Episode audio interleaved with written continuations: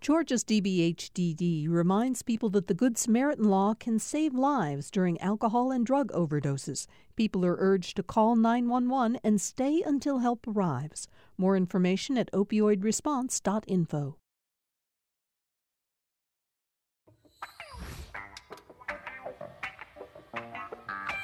On this edition of Political Rewind, we look at politics and the Super Bowl. The lieutenant governor flexes his muscle and declares out with the old, in with the new. Controversy bubbles up as the legislature looks at buying new voting machines, and a Georgia congressman scolds the FBI for its treatment of Roger Stone. Political Rewind starts right now.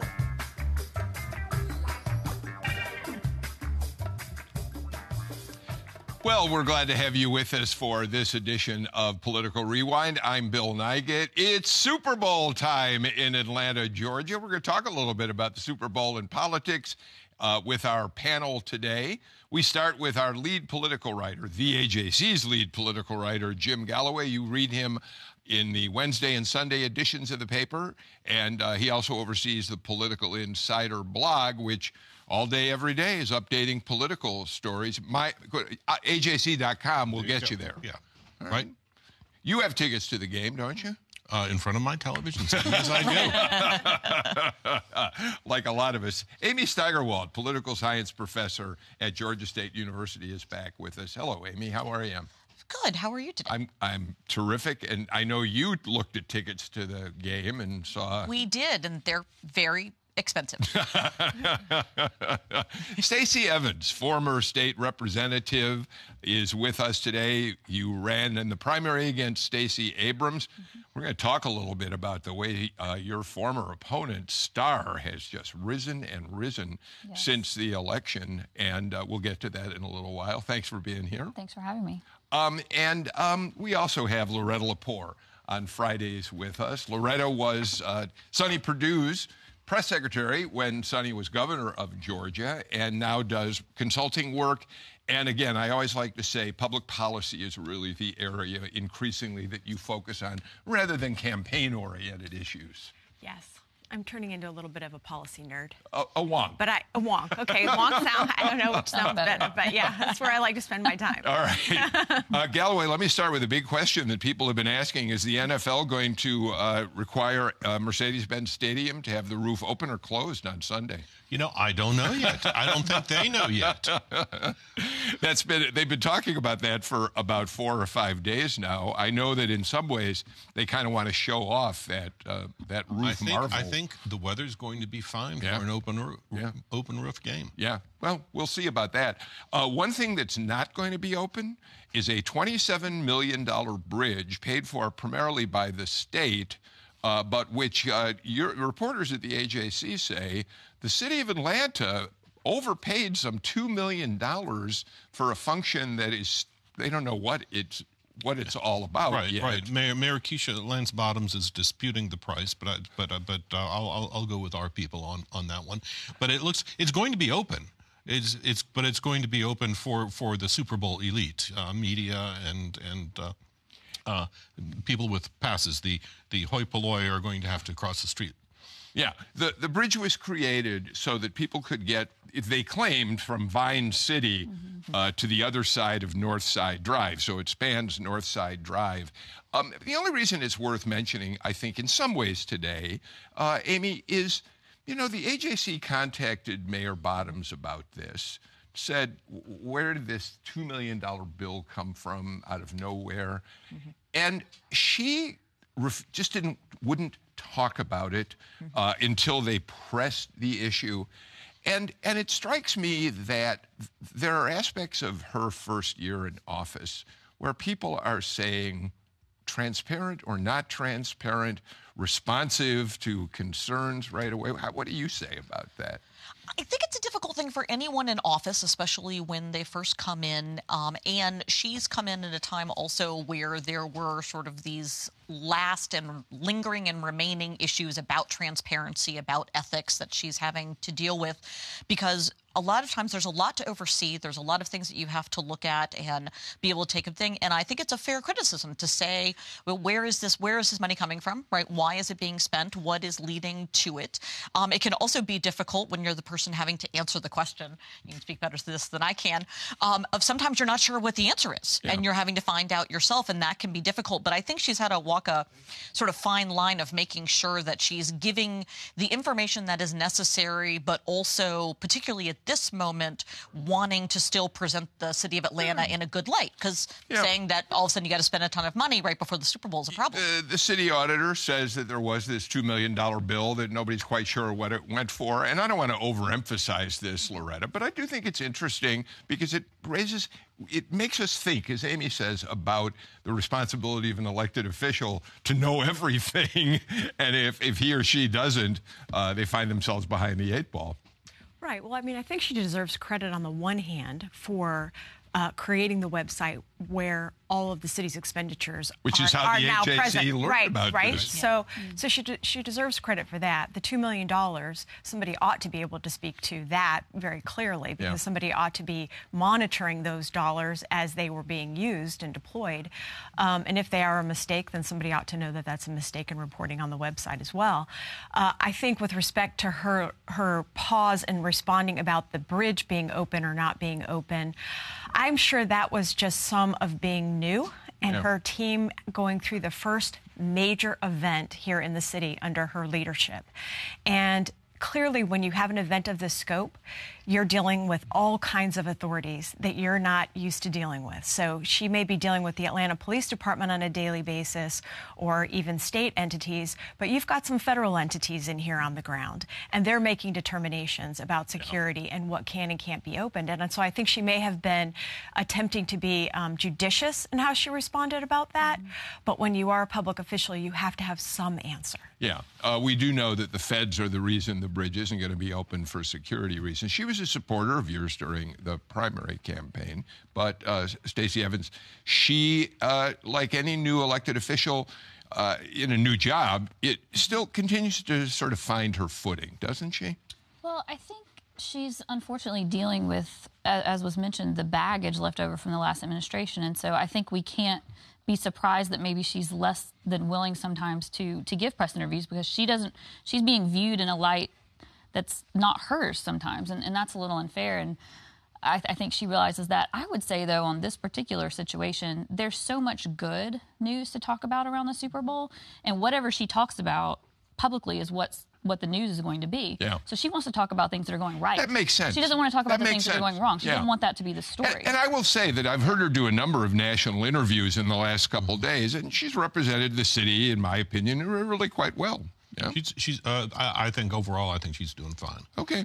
Okay. What I found surprising in that article um, was that the MARTA station uh, is still still shows Georgia Dome. That's what I was most surprised about. Though, how did Mercedes has got to be a little bit upset about that? I would think so. Oh my gosh, the I mean, branding and advertising that they're missing. Yeah, couldn't Arthur yeah. Blank or Mercedes pay a little bit more money for a new sign, Jim? Well, MARTA is very judicious with its its spending. Bobby Ashe will tell you that. Yeah, he sure will. The chairman of the MARTA. Saving money. Saving All right. Money, yes. uh, on to other matters about the Super Bowl. Jim Galloway. Um, we already know that Stacey Abrams is raising her profile to a new height because she'll do the response to the State of the Union speech next Tuesday. We'll talk about that in a minute. In the meantime, she's going to we're going to see her here in Georgia in a Super Bowl ad on Sunday night.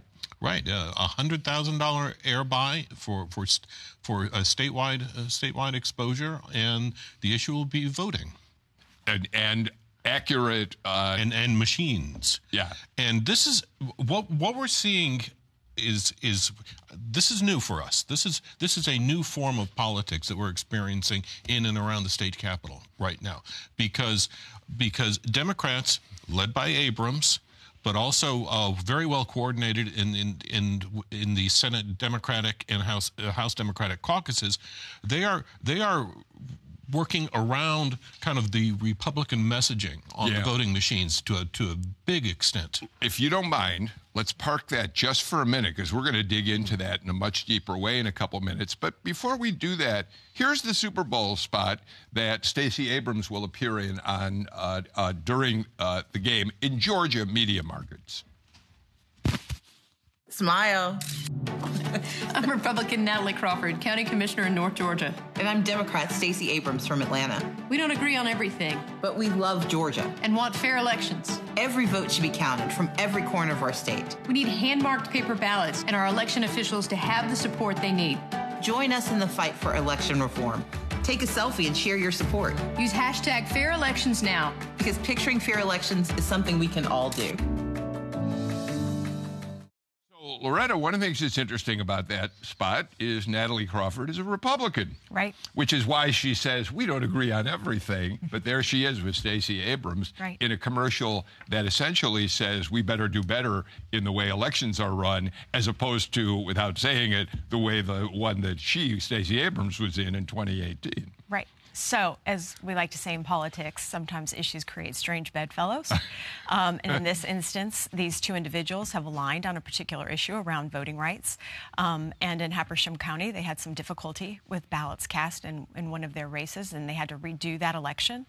Um, Natalie's also been a proponent of, of course, the um, hand marked ballots, uh, which Democrats are also advocating for.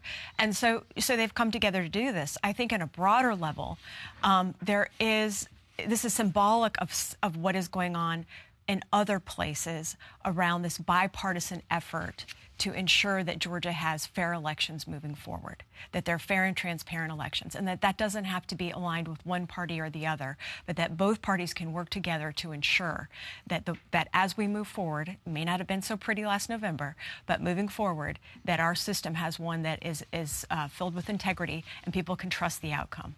Yeah.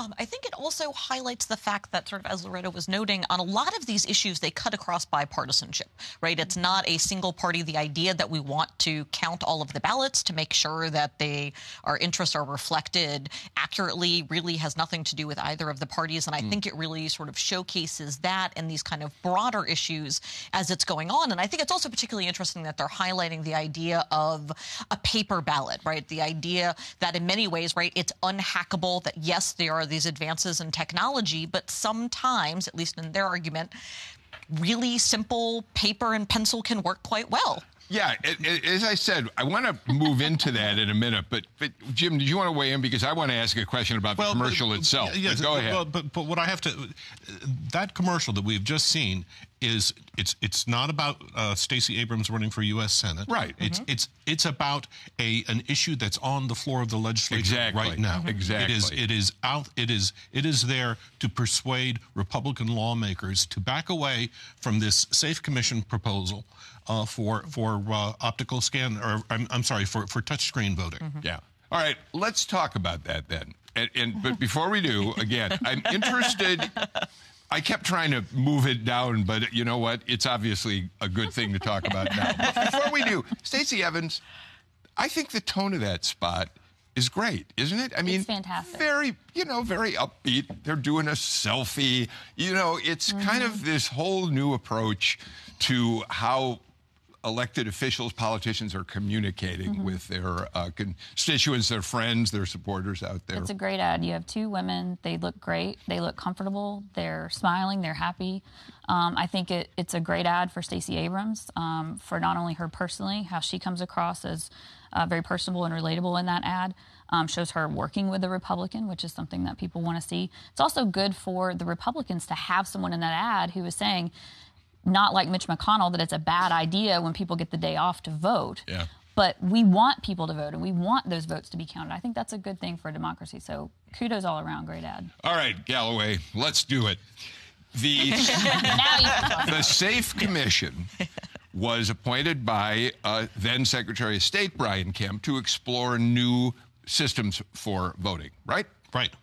And uh, what was interesting about it is the commission came back, and a majority of the members of the commission said uh, they want what they call ballot marking machines, which means you vote on a computer, but it generates a paper trail. The Democrats voted against, on the commission voted against it. And the one cybersecurity expert on the commission, a Georgia Tech professor, Cooley. said it we ought to go to paper ballots. That sets the stage for where we're at now. Right. So what you had on Wednesday was uh, okay. This this happened, I think, January 10th, a, a, a few weeks ago. Uh, they they put their their report out uh, uh on Wednesday. Of, of, of this last week, uh, the House Democratic Caucus uh, had one of their little had a meeting, a, a kind of a dog and pony show on on voting machines, and the room was absolutely packed. It was filled with Democrats. There were a few Republicans, and uh, they launched what they, they call a the, the, the dissent. The, a commission uh, dissent, dissenting report. Democrats want paper ballots that you mark yourself. They paper ballots, and they they they uh, described the commission, the way the commission arrived at its uh, decision as vendor driven that it was uh, that it was being driven by the by the people with a financial stake in the outcome.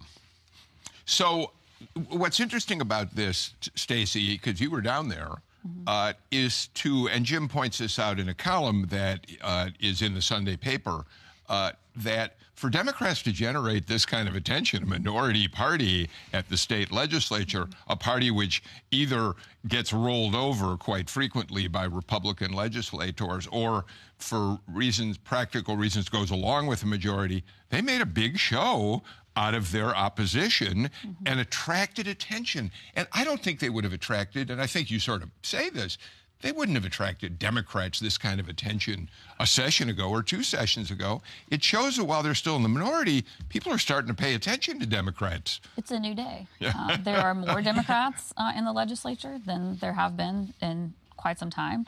Um, and the public is with the Democratic position on this issue, period. Uh, folks are very skeptical about these electronic machines. Now, I have a little bit of a nuanced position on this. I think that the process was bad. I absolutely agree with my Democratic colleagues and former colleagues that that, that was that was a bad process, and it, does appear to have been very vendor driven. And there are certainly reasons for us to be skeptical of the safety of these machines. But if we could get that right, it's really hard to argue that the touchscreen electronic voting is not more clear than a hand marked paper ballot. And you can look at example after example. You can talk about Bush v. Gore and hanging chads. You can talk about people uh, halfway bubbling, bubbling to the right instead of bubbling to the left. And then somebody's got to decide what the voter meant. And that's terrifying to me to think about all of these individual counties and, and, and someone deciding who what someone meant when when a, a touchscreen is is very clear. But we've got to take care of that security first. And until we can take care of that security, people are not going to be focusing on those problems with hand marked. Yeah, Loretta, you're nodding as Stacy says that. Well, I am because the, the machines are going to be much more clear in what they print out than if individuals are spending time marking with pencils and, um, and erasing and remarking. And, um, and, and the way that the system would actually work is that you, you, you know, you obviously touch the screen and select your candidates, and then the ballot prints out, you review it, you personally scan it into the system, and then you put it in a box so that if there is a recount, they have two ways to go through a recount in a pretty quick manner. Um, and then you don't get into the voting chad issue where there is subjectivity on what that ballot looks like. You know, so Amy, I do understand the bubble and whether you whether you fill it in properly. I, I, I have always thought this hanging Chad Florida Bush v. Gore argument is missing the point in terms of that, at least. The problem with the Florida ballot in 2000 was the ballot was drawn poorly. The, if you recall that ballot, it was not just about whether people punched all the way through, it was the positioning of Bush's name, Gore's name on the ballot that made it even more complicated to figure out. I mean, so part of it is ballot design in addition to the machinery you're using to vote on, isn't it? Most decidedly. I mean, we've seen this in other uh, elections that were happening as well. Concerns, uh, for example, in one of the Florida races, that because of the way that it was listed, that a number of people might have actually missed the U.S. Senate race yeah. because of where it was listed in comparison to the rest of the ballot. Um, and so, ballot design is a huge thing. I think it's on both sides that there is number one, this issue of are the initial results going to be protected? And I think getting at the point Stacey was bringing up that a lot of people are distrustful about the machines. You hear stories coming out about, oh, it changed my vote. And particularly right now, with no record other than what's recorded in the machine, there's no way to go back and check it, right? You don't get to actually see what actually gets recorded. You just see that sort of last page. And so there needs to be some sort of trail there. A separate section is if in fact there's a contested vote and now we're going back to the ballots and we're trying to figure out what they say, then we start to look at these things. And it is definitely true that a lot of the issues that we saw in Bush v. Gore were much more a function of ballot design and also a an actual physical system which was difficult to use. Mm-hmm. Um, that's sort of the other thing. The punch system is is a very difficult. It has its own issues. Like yeah. it, it, sort of always has a lot of false negatives. Jim, you alluded though to the uh, to one of the reasons Democrats are are a little more exorcised than they might otherwise have been. Um, there's this uh, concern about cronyism. Uh, the uh, voting machine that the not that they not that they recommended a specific company, but the style of voting machine that the Safe Commission recommended is exactly the kind that's produced by a company ES&S and their lobbyist is, is uh, the, their lobbyist was. was. a fellow named Charles Harper, yeah. who is now on on uh, uh, Governor Kemp's staff, deputy chief of staff, I think, right? Right. Okay. Uh, and so that's that's that's pardon. So not a shabby position. No, no, no, no, no. no. It's, it's, so it's so it's it's a I mean it's a it's a sig- significant spot, and and the history is pretty recent, and uh, I believe there's also a case where where where the company also uh, named uh, someone who's serving as general counsel for Kemp as secretary yes. of state, David Dove, yep. uh, up up up to uh, to to a, to a, Las Vegas function, uh, and he is on Kemp staff as well. Yeah, I'd like to address that issue for a minute because I, I attended some of these Safe Commission meetings and followed it very closely, and and this whole idea that it was vendor driven is not is not accurate. So so those meetings, that, that commission was a bipartisan commission, for one. It was made up of state elected officials, as well as county election officials, as well as technology experts. So not only was it bipartisan, but it had a cross section of individuals who are intimately familiar with our voting process here in Georgia. And that vote was 13 to 3. Mm-hmm. Now, after that meeting got underway, the first meeting, they put out an RFQ. The Secretary of State's office put out what's called an RFQ to see what the technology currently is today around voting machines. So a number of companies submitted their solicitations explaining what they did. Some of those vendors came in to present at subsequent meetings about the technology itself, about the machines. Um, no machines have been selected. Right. Right. So, whatever the legislature decides, however this goes based on the recommendation from the commission and then how much of that that they take into account or they take into the minority positions account and whatever they come out with, then an RFP will be put out to decide who the vendor will be. I think that's a great explanation. Stacey, uh, what's interesting about what Loretta said is number one, it is certainly true that there's been no choice yet of a vendor for these machines. For that matter, the legislature hasn't voted to say, right. yes, we want ballot marking computers, uh, right. although we assume that's where they're headed. So, uh, to raise questions about the connections between ES and S and Governor Kemp's staff, maybe not premature, but not necessarily proof of anything um, underhanded about what's going on. Certainly, no contracts have been handed out yet, though you've seen a strong signal in the governor's budget that this is the way they want to go because they they paying 150 million budgeted for 150 million as opposed but, to but not necessarily million. that vendor. There are a number of vendors vendor. who True. produce machines quite right. that fit the description, is my understanding. But they've been so front and center in the discussions and the process that I yeah. think.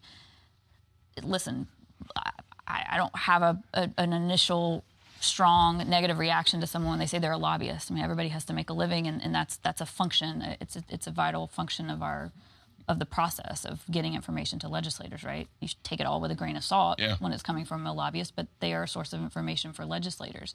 Um, so I don't fault someone for pushing for their position, but I think it was a really sort of an unforced error on Kemp's part to to make this appointment. I mean, why do that? He could have avoided this whole discussion. I, Jim, I think that's a good point too. Here's a guy who's now governor of Georgia who wants to certainly wants to get out from under this cloud of the election having not been fairly. Uh, uh, held, conducted, voter purges, all the problems that were raised uh, during the campaign, his decision not to recuse himself from overseeing the election this seems like a simple issue to avoid entirely, even if it meant, say, waiting till a while before you appoint if you really want Charlie Harper to be your deputy but, chief of staff. But you do have to understand that some of these some of these relationships go go back years uh, into yeah. to, to, to, when yeah. when Brian Kemp started serving as Secretary of the State. Okay. And you know one of the you know it, it was true on the Democratic side, but one of the uh, but, but and especially true uh, in the Republican world is that uh, loyalty and relationships matter a whole lot. Sure. Sure. All right. So we're going to watch how that unfolds. What I find, okay, so here's the irony in the other direction if you know the AJC has done this story a couple times now, we're talking about it. What if ES&S happens to make the absolutely premier machinery for this kind of voting? Um, is this going to make it very difficult for legislators and the governor to move forward with giving them a contract if there are concerns. But, but, but I, I, do, if if I'm not mistaken, they're already they already have a contract with the state. They they do mm-hmm. maintain Georgia's current uh, uh, crop of voting machines. Okay, but this is an additional 150 right. million dollar contract. Mm-hmm. Mm-hmm. So there's concerns. I mean, that's sort of the issue on all of this is that many times, right, perception is more what mm-hmm. people know as opposed to the information behind, and it does run that risk. I mean, I think the bigger thing is to be able to have a sort of public debate, and for all the information that Loretta was talking about that has come out of the Safe Commission to explain to people about what it is that we want in these new voting machines. What we know is they have to have some type of a paper record what that then is going to look like and what's the best way to do that is something that sort of needs to be debated. And my hope would be that they would listen to right the concerns coming from the various county officials, right, including who we just saw on uh, the last the ad with Stacey Abrams coming out of Habersham County, right, as well as the cybersecurity experts, et cetera, in order to make the sort of best decision yeah. there. All right. Tell you what, let's get a break out of the way and come back and uh, talk about a number of other issues that popped up over the last couple of days. And you know what, Loretta Lepore, I'm so glad you were watching the Safe Commission because we're going to ask you oh. to keep us up to speed on how these things are uh, unfolding from the insider's point of view. That's why you're a political insider. Okay, just for the record, I have no interests in this in, in, in, the discussion. All right, all right. let's do this. Let's all get right. a break out of the way. We'll be back in just a minute. A Seat at the Table is a weekly series hosted by Denene Millner, Christine White, and Monica Pearson. The mission of A Seat at the Table is to let African American women have a platform to educate communities about the black woman's experience, life, and journey. Today, we're talking about using the N word. Is a college education still necessary in today's world? Today, we're talking about what it means to be woke. From credit to entrepreneurship, black women are about our business. Join us for A Seat at the Table on GPB.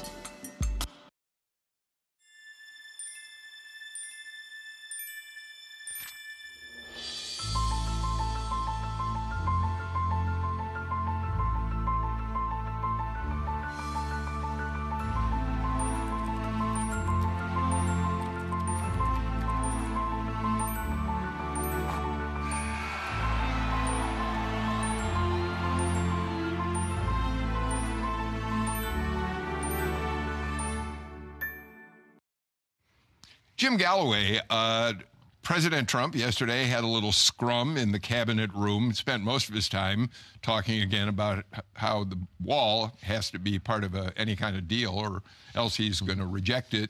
Uh, but he was also asked about Stacey Abrams. Here's what he said. Oh, I campaigned against Stacey Abrams. I know that uh, President Obama campaigned for her, uh, Michelle Obama campaigned for her, and Oprah campaigned for her and all Brian had was me, and he won fairly easily, you know, fairly easily. Uh, so uh, I hope that she does a good job. I mean, I respect her. I don't know her. I haven't met her, but I hope she does a good job. Jim? Well, he hasn't given her a nickname. A uh, couple corrections here. Yeah. Uh, number one, I don't think Michelle Obama ever campaigned for. Yeah, that's really right. Uh, Barack Obama did, and and uh, Oprah. so did so did Oprah. and I think Donald Trump is forgetting that Mike Pence, his his vice president, yeah. was down here for a couple times. Yeah and and I'm sure I'm sure Governor Kemp would like to say that he had a hand in his own victory. I would think he might feel that way, Stacey. yeah, I think so. He also had a, a very popular outgoing Republican governor in Governor Deal um, campaigning for him, and, and he had that going for him as well. So yeah, I would definitely think that uh, Governor Kemp would would not probably quite agree exactly with what Donald Trump said, and um, I don't think anyone would say he won quite easily either. I yeah. think that was a little bit of a misstatement yeah. there on Trump's part. So, just this is sheer speculation. We don't know. We can't get inside the mind of President Trump. But um, why so easygoing? Why so nice about Stacey Abrams, Amy? I think he is in. It's hard to know, and this is, of course, gross speculation. But he does. we love that on this to, show. he does seem to be recently at least understanding and much more perceptive about the power of certain female politicians. Uh-huh. A very similar person that doesn't have a nickname so far is Nancy Pelosi. Yeah, but oh man, he's now going after her once again he with is, guns but blazing. As he still said he refers to her as Nancy. And, True. you know, I think a lot of times he's got to refer to her as Madam Speaker. And at Yeah. the end of the day, and their last little query, that sort of put it up. And so I think some of this is sort of realizing that many of the statements where he's gone after people, it has not necessarily worked well for him. Mm-hmm. And I think it's also that there's not a really good thing for him to hang his hat on when it comes to Stacey Abrams. And he probably does recognize that there's a lot of her voters that he's going to need to bring back into the fold if he wants to, in fact, win Georgia. Yeah, it also may be, it strikes me, that she hasn't achieved the kind of position in the political universe yet that qualifies her for being attacked by President Trump. Well, I think some of what Amy alluded to is very accurate. Um, but I also I know that there's been reporting that Senator Perdue had lunch with the president very recently, and so he may have tempered his comments predicated on what was discussed at that Uh. lunch.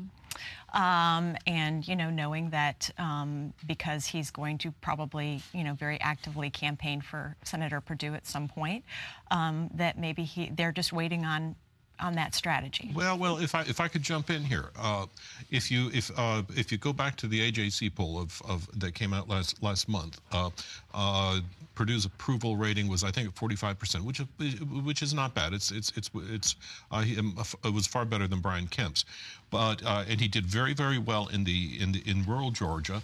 But Perdue also didn't do bad in suburban Metro No, Atlanta. surprisingly well compared to other Republicans. And if if if Trump were to start going after Ms. Abrams in a harsh fashion, that uh, that that redounds to to to David Perdue. Really an interesting point. Well, and actually, just on that real quick, the person who did have much higher than both Perdue and Kemp in the ratings was, in fact, Stacey Abrams.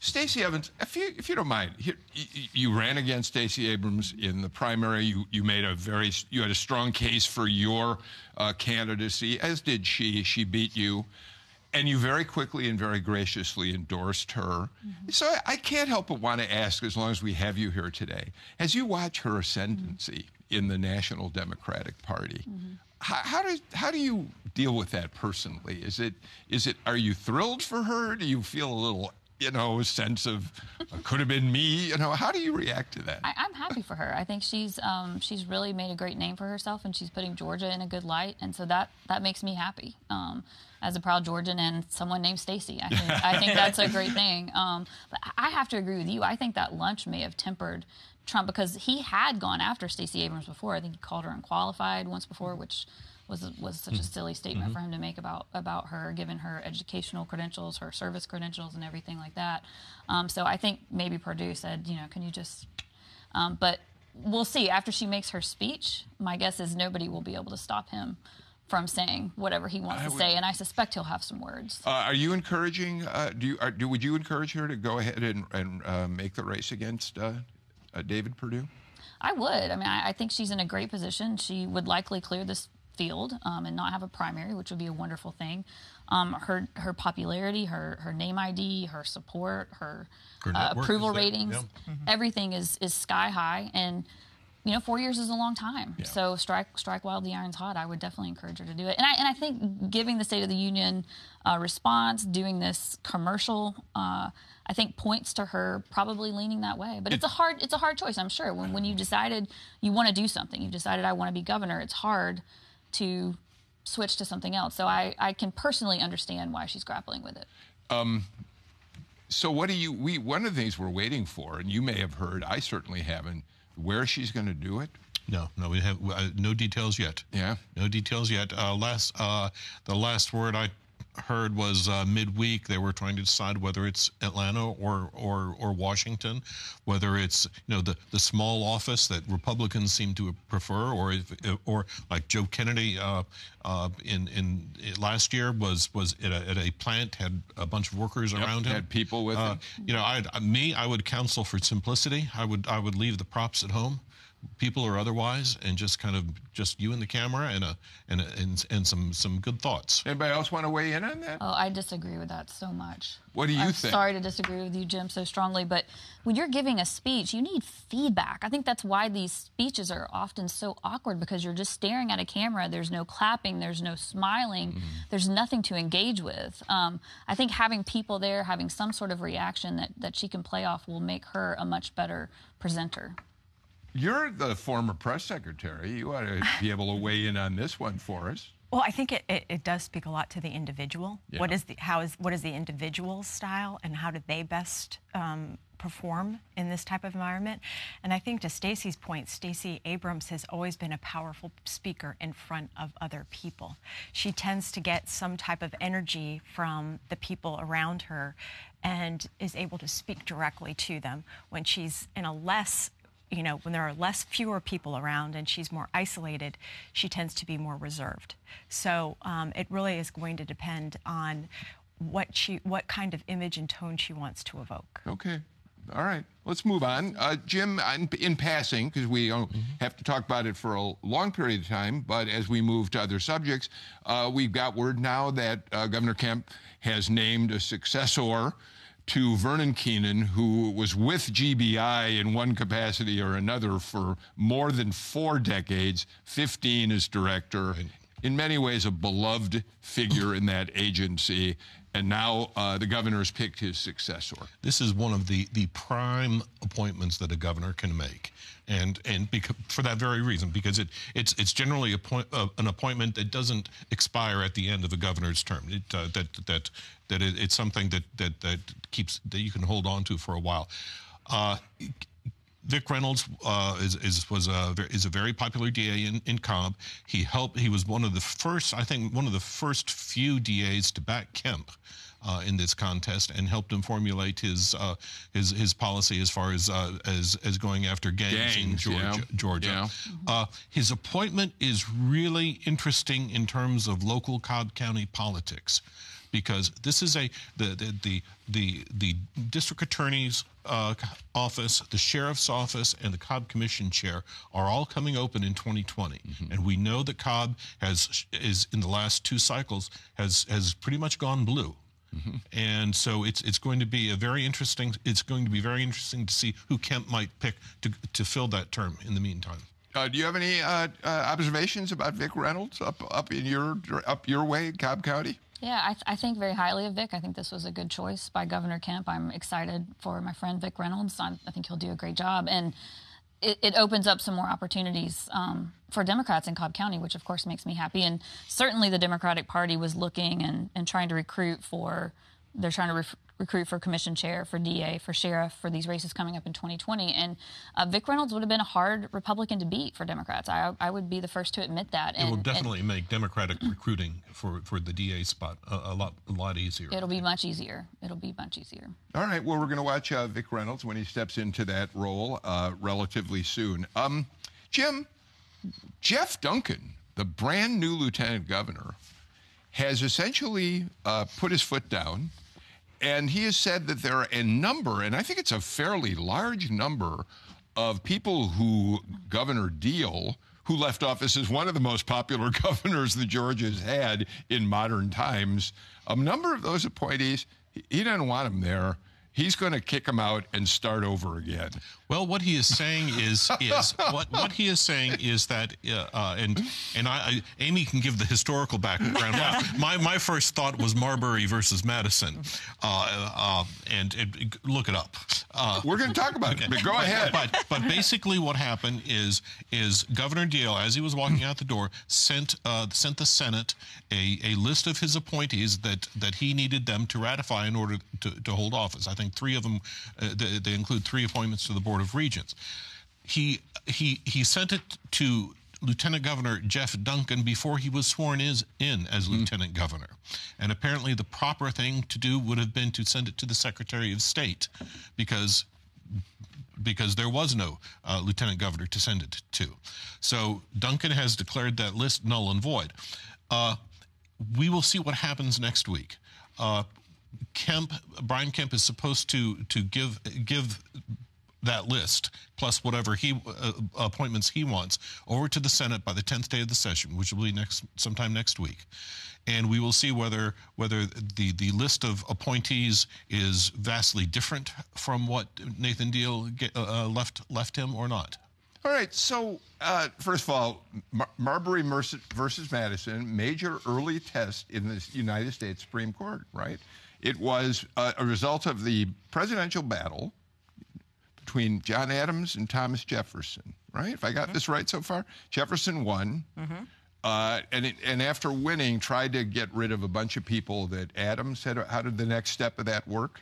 Uh, there had been put in, so the outgoing president had passed a new yes. bill Adams. that added right. a number of right. positions, a lot right. of judgeships, as well as uh, Marbury was going to be a uh, post officer, post office master. Yeah. So, and so this is Marbury versus. It is Madison. Marbury v. Madison, right? That was the exact same thing. The the compl- the question was whether or not the uh, their nominations had been correctly delivered. The person that was supposed to deliver them was the Secretary of State. The yeah. Secretary of State had in the interim been nominated to be Chief Justice of the yep. Supreme Court, yep. or Chief Justice of the United States, who was, mm.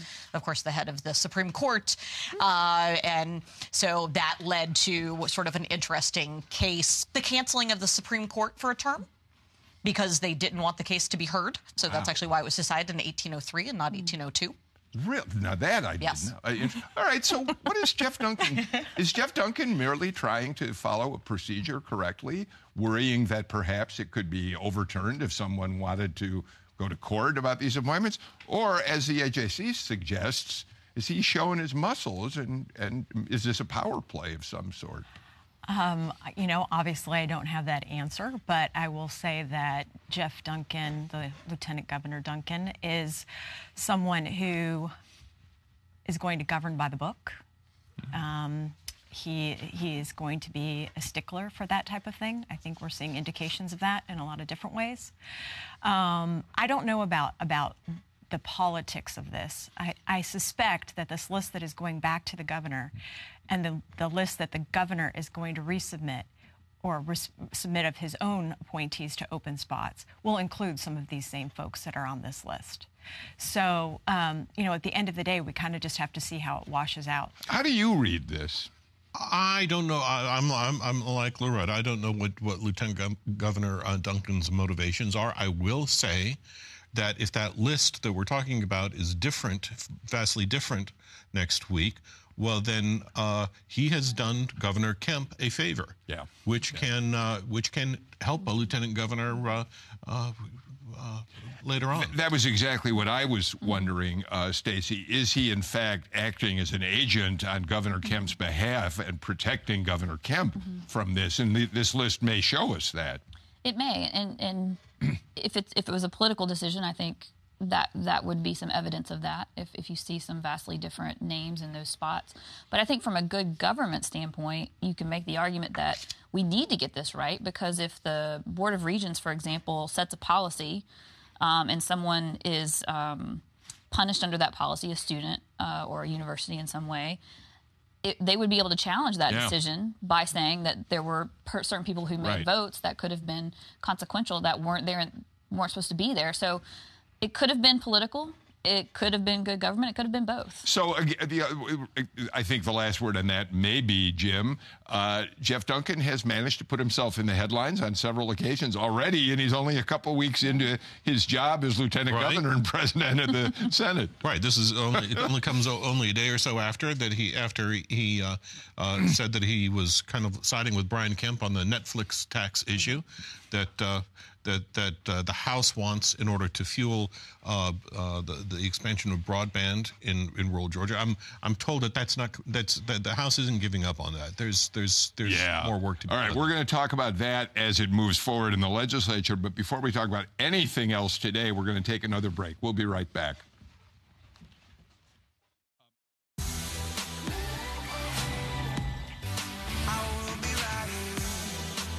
Deal to be made there. It comes down to the vote. On this election night, two wins in the biggest races. You broke your silence. We move forward. But then you pay the price. When the smoke clears, you and I against the world. That's what you told me. This is a once in a lifetime opportunity for me. We ride the highs and lows calls for action after the school shooting in Florida. It's hard to say what motivated President Trump to threaten to veto this bill. What are they saying about the use of these weapons? This is wild times. Wild times with big issues. Coming back to prison is not an option.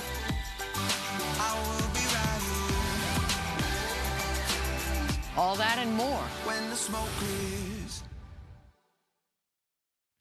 Welcome back to Political Rewind. Uh, Jim Galloway, we talked a little while ago in this show about Democrats trying to show their uh, their they have a new sense of their own uh, power now. They've added a number of members to the House, particularly. Uh, Bob Trammell, the minority leader, is introducing legislation to overturn one of the more controversial pieces of legislation over the past five years: campus carry. Yeah, the right to the right to carry uh, concealed weaponry in certain places on on the campuses of public universities. Uh, it, uh, it, it is one of those uh, suburb, suburban versus rural sto- uh, uh, issues that, that just breaks very, very mm-hmm. hard. Uh, it, is, it, is, it is the reason that that shotgun that Brian Kemp used in his, in his pri- primary ad had turned off as many voters, as many Republican voters as it turned on. Uh, so it was. Uh, it's it's it's a Will it succeed? I don't. I don't think so. Probably not. It uh, not this year, in any case. But is it an issue that uh, that you can run on year after year after year and get more and more support? Yeah. It's uh, in the in the uh, Trammell has dropped his bill in the in the House. Sally Harrell, who, who, who defeated Fran Millar in in November, is is uh, dropping a similar bill in the Senate. Okay. Well, it's going to be interesting to watch, Daisy. It will be, and I, I agree with Jim that it, it likely will not pass um, this year. It's probably not something that the committee chairman and the speaker will allow to, to make it to the floor. But it will be interesting to watch to see if any Republicans quietly go down to the clerk's office and put their name on it yeah. and use it as a, a, campaign issue when they're running uh, for reelection in the suburbs. Yeah. You have you had uh, eight Republican sen- senators uh, sign on to Renee, uh, uh, including Renee Unterman, sign on to an ERA, ERA bill. Mm-hmm. Right. Yeah. Three of them, uh, Brandon Beach, John Albers and PK Martin are in that North Metro swath mm-hmm. uh, that went heavily Democratic, and it wouldn't surprise me that uh, that they they may be thinking about. Uh, uh, about that. It'd be really smart. Mm-hmm. But because it breaks on, but because it breaks on those lines of metro versus urban, m- many of the Republicans that had signed on or opposed previous legis campus carry in the past, They're they're no longer in They're office, gone. Yeah, right? right. So the number count doesn't necessarily change um, at this point in time. All right, it, we'll watch how that unfolds, especially as, as you point out, an election issue for 2020. Uh, Doug Collins. Let's talk about Representative Doug Collins for a couple minutes. He was, along with uh, a number of uh, his colleagues on the Hill in, in Washington, uh, really disturbed by the way Roger Stone, Amy, was treated when he was arrested by the FBI who uh, they did come in with a certain show of force at a pre-dawn raid, and it is certainly true that when you look at the video, which by the way is under question too, because how did CNN know that it was unfolding? You know, that's another issue the Doug Collinses and Lindsey Grahams are raising. But uh, I, I think we can uh, take a look at what uh, do we have what Doug Collins said? I think about all this. Yeah. Given the fact that the FBI is embroiled in a scandal related to the origins of this investigation, we are perplexed about why the FBI would use such a show of force in the arrest of an elderly man. Well, I resent the end of that. That's 66 years Yeah. old. I have So- to know, Roger Stone also would be really quite bothered by the idea that he is an elderly man. Yeah. Um, but I think the other side of it is that number one, it is important to remember that Roger Stone, in part, is uh, being arrested on charges of witness tampering and evidence destruction, and so that quote unquote sort of show of force was really to prevent him from destroying evidence.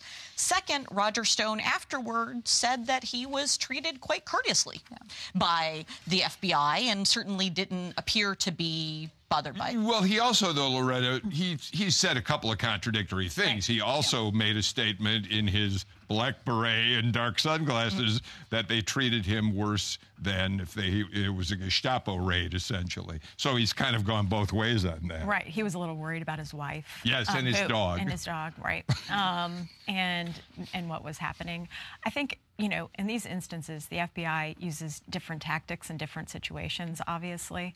Um, and you know, when we saw in the past, Rudy Giuliani was famous for this, for the perp walk, when he was Mhm. prosecutor in New York. And it was, um, and, and when asked about why he did that, why did he walk these white collar criminals out in handcuffs in the middle of the New York press and create such a scene? And he said, it's the best way to create a deterrent. Um, and so I can't say that this is what happened in this situation, um, but clearly there are a lot of different messages and signals being sent, not only in this, but through a lot of the a lot of the efforts that are transpiring with this investigation. A couple things here. Uh, number one, I think it's it's it's it's it's it's good that that uh, Republicans are, are are kind of focusing on uh, law enforcement use of force. I think that I, I think that uh, that resonates uh, with a lot of uh, a, a lot of of people in in the U.S. Uh, you know, Well, not all- especially not- with the Super Bowl and Kaepernick and the issues that he was Exactly, exactly. Uh, the second thing I would say is the good news for Doug Collins is that he is now he's got a new position as the ranking member, ranking Republican on the House Judiciary Committee. The bad news for Doug Collins is that that makes him a chief defense attorney for for Donald Trump, and will and and and he'll have to serve in that role pretty much through the aftermath of whatever Robert Mueller comes out. You know what, That's such a great point because this is the beginning of that defense. Uh, that that he chooses to uh, join again the Lindsey Grahams and a few others critical of how the arrest of Roger Stone came down, and it's the it's the beginning of what I think we're going to see. I mean, he may become as as uh, uh, close to Donald Trump as David Perdue in terms of defending him left and right. which would be really disappointing. And I think this this move to me was very disappointing because yes, the issue of police brutality is real, um, but I haven't ever seen Doug Collins or Lindsey Graham or anybody else come out and talk about how people of color are treated when they are arrested uh, for much uh, smaller crimes than what we're talking about with potentially with Roger Stone, and and that that seems a little um, just it just it's just really sad to see. I will say I served a little bit of time with Doug Collins uh, in my first term, right mm-hmm. before he left to go to Congress, and at least he had been involved in some of the criminal justice reform packages that Deal put forward, and so he's not quite as hypocritical as I see some of the others that have come out and talked about this Roger Stone situation. But this is not the poster boy for police brutality. Mr. Roger Stone is not him. All right, Jim Galloway, we are really short on time, but I want you to know about this if you haven't seen it. As we were sitting here. Politico pushed out a story that will mean a lot to you. Sam Nunn, byline story and his concern about the Trump administration uh, saying they are going to undo the nuclear treaty with Russia. Sam Nunn's entire career after leaving the U.S. Senate has been to eliminate nuclear weapons. And his point is that the U.S. and Russia are stumbling toward a crisis. Yeah. This is all about the U.S. announcement that the U.S. is going to withdraw from the medium range nuclear missile treaty. The lead of, of Sam Nunn's piece, and he's been a guest talking about this on Rewind with us, Jim. Friday morning's announcement by Secretary of State Mike Pompeo that America will withdraw from the INF treaty because of Russian violations is the latest wake up call that relations between the world's nuclear nuclear superpowers are dangerously off the rails. Uh, there's no question that Sam Nunn will be speaking out on this a lot in the days and weeks ahead, right? I'll be giving him a phone call. I wanted to give right you now. a heads up. we are completely out of time uh, for today's show. Jim Galloway, you'll back, be back with me at uh, 2 o'clock on our Monday show uh, when we're going to talk a little bit more in more detail about what we think might happen on the State of the Union address on Tuesday night. I'm looking forward uh, to that. Stacey Evans, thank you so much for being here. Loretta Lepore, Amy Steigerwalt. Uh, terrific conversation today. Thanks very much for being with us. I'm Bill Nigut. As I said, we will be back with you on Monday at 2, Tuesday at 2. Jon Ward, the author of Camelot's End, a new book about the battle between Edward Kennedy and Jimmy Carter for the 1980 Democratic presidential nomination, will join us for the hour. His book is really interesting. The Carter people hate it already. we will talk about it on Tuesday. In the meantime, we'll see you as soon as possible, Monday at 2.